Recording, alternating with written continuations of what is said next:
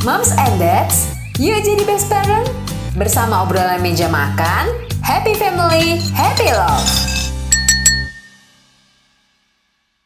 Halo Mom and Dads, selamat datang di senior obrolan di meja makan. Siniar persembahan kita bersama Media Podcast Network by KG Media. Di episode ini, kita akan berbincang dengan Pariman Siregar, founder dan konselor di Psikologi Menjawab, mengenai bagaimana menghindari anak dari ambisi orang tua.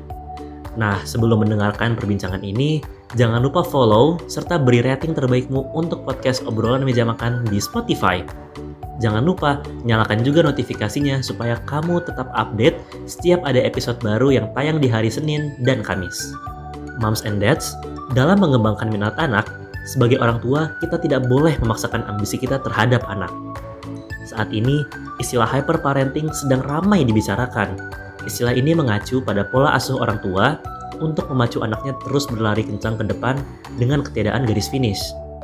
Kebiasaan orang tua yang selalu mengarahkan dan memaksa anak sesuai ambisinya akan membuat anak menjadi terlalu penurut dan kurang bisa mengembangkan bakat serta potensi sendiri. Banyaknya tugas dan aturan-aturan dari orang tua membatasi gerak mereka, sehingga berpotensi membuat anak tertekan, terbebani, hingga rentan depresi. Lantas, bagaimana mengetahui lebih dalam tentang menghindari anak dari ambisi orang tua? Yuk kita simak wawancara Nita Febriani, asisten editor nakita.id bersama Pariman berikut ini. Jumpa lagi bersama saya Aiman Jackson. Izinkan saya untuk berbagi cerita menarik dan berkesan selama penggarapan program Aiman Kompas TV yang belum pernah saya ceritakan sebelumnya. Eksklusif di podcast Aiman.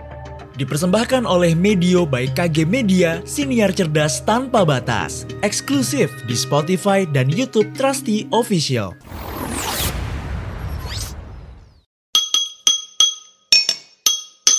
Hai Mam and Dad semuanya, eh, perkenalkan eh, saya Pariman. Aktivitas saya ngajar di YAIN Pekalongan dan juga eh, sebulan ini banyakkan sharing-sharing terkait parenting, Selain itu juga konselor di psikologi menjawab dan asosiat di SDM sejumlah perusahaan. Semua saya jalani hampir semua dari rumah. Wow, semuanya dari rumah. Jadi uh, kesehatan insya Allah terjaga terus ya Mas ya. Alhamdulillah. Berharap. Alhamdulillah. Nah oke okay, Mas Far nih, uh, masalah minat dan bakat anak nih ini jadi salah satu yang banyak banget sebenarnya bikin orang tua penasaran dan bertanya-tanya. Di kita sendiri juga beberapa udah pernah kita bahas, tapi di sini aku pengen ngebahas lagi nih tentang minat dan bakat anak. Bagaimana sih cara kita sebagai orang tua bisa memfasilitasi minat dan juga bakatnya anak sejak usia dini? Silahkan Mas Tar. Minat dan bakat, karena memang dua-duanya itu saling berkaitan dan saling mendukung ya. Kalau bakat sendiri itu potensi bawaan yang kalau diasah itu akan menunjukkan bahwa seseorang itu lebih menonjol dari yang lainnya Sedangkan minat sendiri itu preferensi atau kecenderungan yang lebih pada suka atau nggak suka. Dan kalau bakat itu biasanya boleh dibilang ya dari bawaannya seperti itu dan nanti akan berkembang ya atau dia akan terhenti. Nah, sedangkan minat itu bisa saja berubah. Yang awalnya suka sesuatu atau suka satu bidang, terus kemudian ada referensi yang lain bisa saja berubah.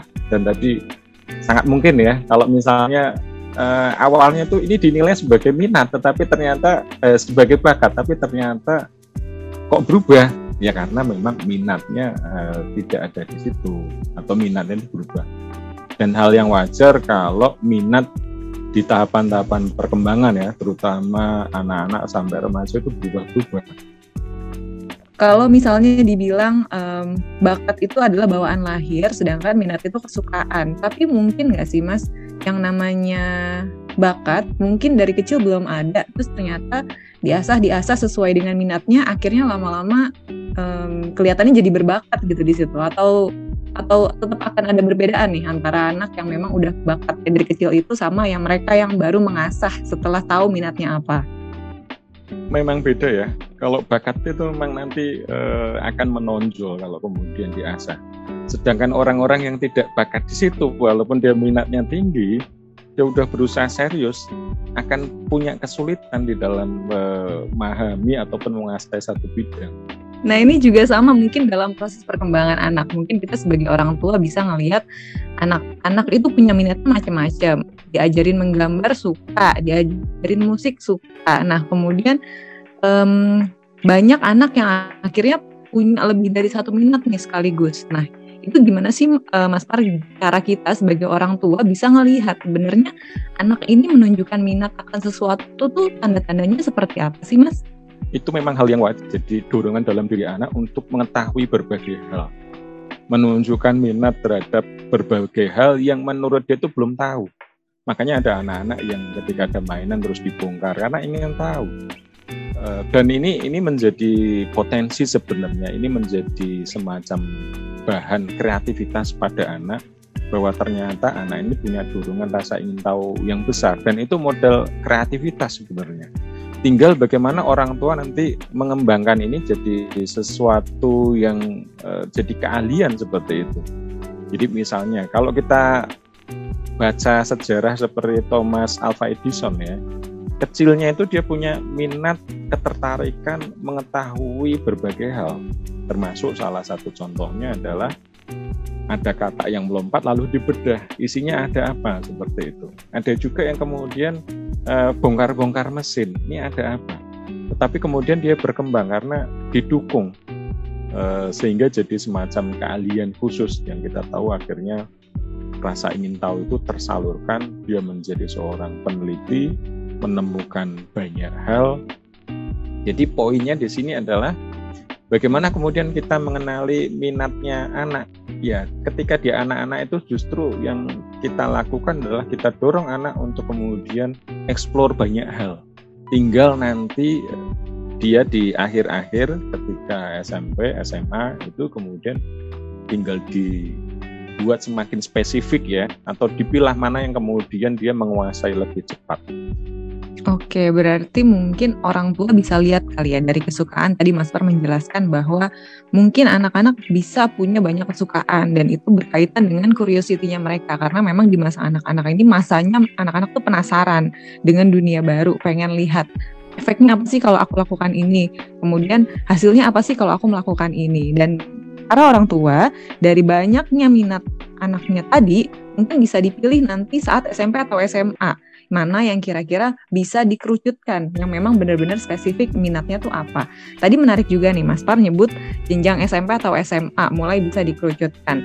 Sebenarnya Mas Par di usia berapa sih uh, orang tua tuh perlu menyediakan fasilitasnya uh, setelah mereka mengetahui apa sih minatnya anak gitu. Ya kalau usia SD itu umumnya masih sangat labil ya, pilihan itu masih banyak. Semua itu disukai oleh anak-anak ya. Apalagi sekarang kalau ada yang tren yang baru seperti itu pasti suka. Nah kenapa saya katakan eh, SMP ataupun SMA karena memang di SMP itu nanti tuntutannya kalau orang kuliah kan dia akan milih IPA ataupun IPS ya. Kenapa SMA karena SMA itu nanti harus memutuskan dia itu mau lanjut ke mana gitu. sehingga harus mulai dikerucutkan kecenderungannya itu eh, ke mana. Dan situ yang kemudian difasilitasi ya yang kemudian difokuskan. Nah itu kalau kita uh, titik akhirnya itu karir ya. Kalau titik akhirnya itu adalah karir, kita itu pengen berkarir di mana sih? Karena orang tua biasanya itu berharap seperti itu. Uh, saya ingin anak saya itu meneruskan saya. Nah, karirnya itu di sini misalnya sudah di sudah ditentukan gitu. Nah, itu kan bisa dilihat apakah kemudian anaknya itu memang punya minat ke sana, punya bakat ke sana. Nah itu sudah mulai kemudian harus dipilihkan, sudah mulai ada kecenderungan yang semakin sedikit gitu ya. Itu SMP SMA. Kalau misalnya ternyata bidang profesinya itu di IPS, ya harus kemudian didorong e, menyukai ataupun kemudian memahami IPS. Nah kalau usia SD itu memang usia untuk explore sebenarnya. Jadi kita explore semuanya, nggak ada masalah untuk kemudian jadi belum ada mikir nanti itu kecenderungannya mau profesi apa sih seperti itu. Yang penting adalah seluruh potensi seluruh apa yang ada dalam diri anak itu berkembang. Karena itu nanti akan menjadi modal yang besar mbak untuk kemudian nanti langkah berikutnya. Jadi kalau di dalam psikologi usia-usia SD itu akan menjadi fondasi untuk masa remaja, yaitu masa di mana orang itu mencari identitas diri. Ketika usia SD, dia punya uh, semacam productivity, punya karya, dia akan merasa berharga, dia akan merasa percaya diri. Itu akan menjadi model dia uh, di dalam proses mencari jati diri bahwa saya itu orang hebat, saya punya bakat, dan saya menatap optimis masa depan saya. Nah, oke, okay. kalau tadi jadinya masa SD itu berarti masa-masa memang sebagai orang tua kita bisa memberikan fasilitas. Mungkin yang paling sederhana adalah mendorong anak-anak untuk mengeksplor banyak hal. Dari kecil dari sejak dini ya Mas ya. Dari mulai anak-anak penasaran dengan uh, misalnya ingin membongkar mainannya mungkin Mams dan Dad bisa bantu. Kalau misalnya dibongkar isinya apa sih? Kita lihat bareng-bareng yuk gitu kali ya Mas ya. Nah kalau misalnya nih sebagai orang tua kita kan pengen memfasilitasi kita udah coba ajak anak explore segala macam tapi ternyata uh, mungkin kita terlalu bersemangat gitu mas. Nah sampai-sampai akhirnya si kecil nih ngerasanya kelelahan atau capek gitu jadinya malah males gitu diajak explore ayo ibunya semangat ayahnya semangat. Tapi anaknya yang ogah-ogahan.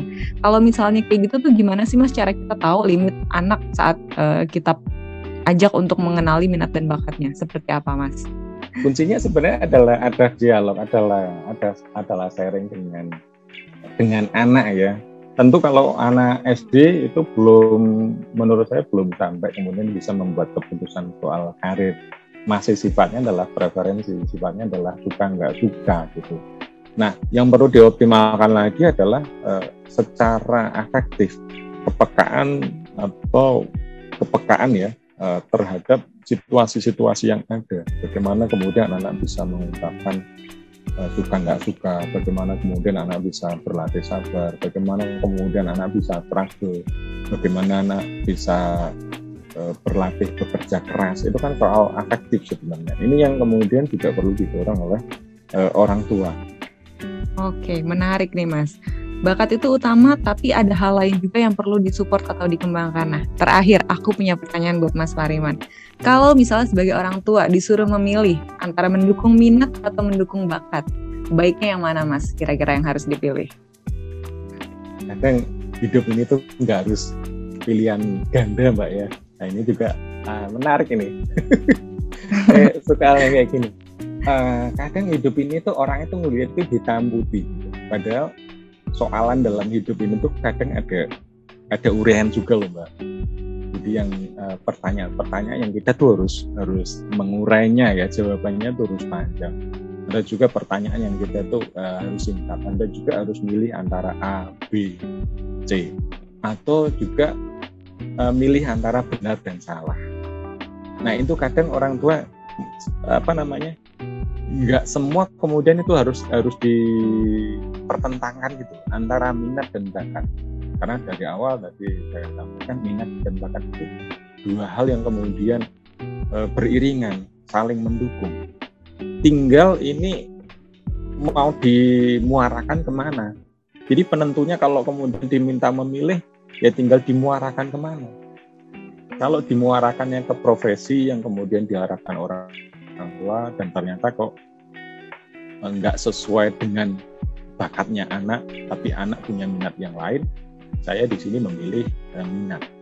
Ya, kalau kalau orang tidak punya bakat, itu akan uh, tidak punya bakat, tapi kemudian dia punya minat, setidaknya dia bisa mencapai walaupun nggak nggak cepet-cepet banget ya, tapi bisa mencapai satu keahlian tertentu ya.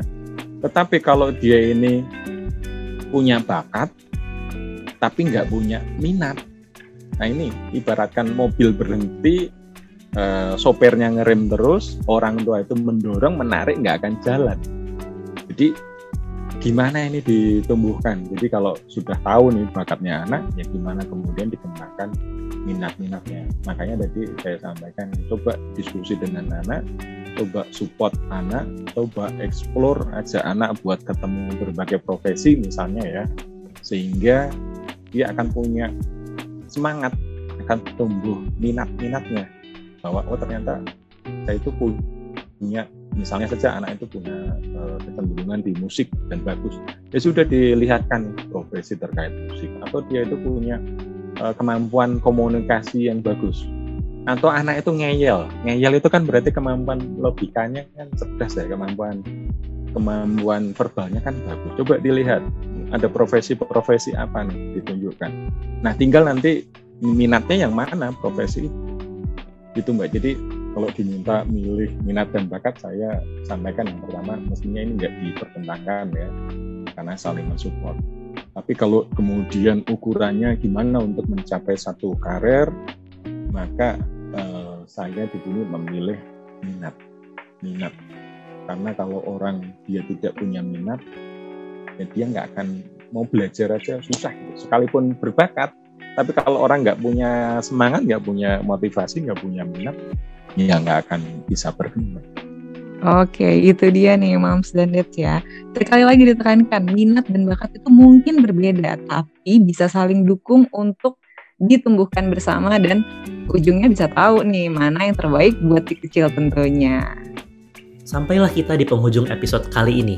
Jangan lupa pantau, dengarkan, dan follow obrolan meja makan di Spotify untuk episode-episode terbaru yang tayang setiap hari Selasa yang pastinya seru banget.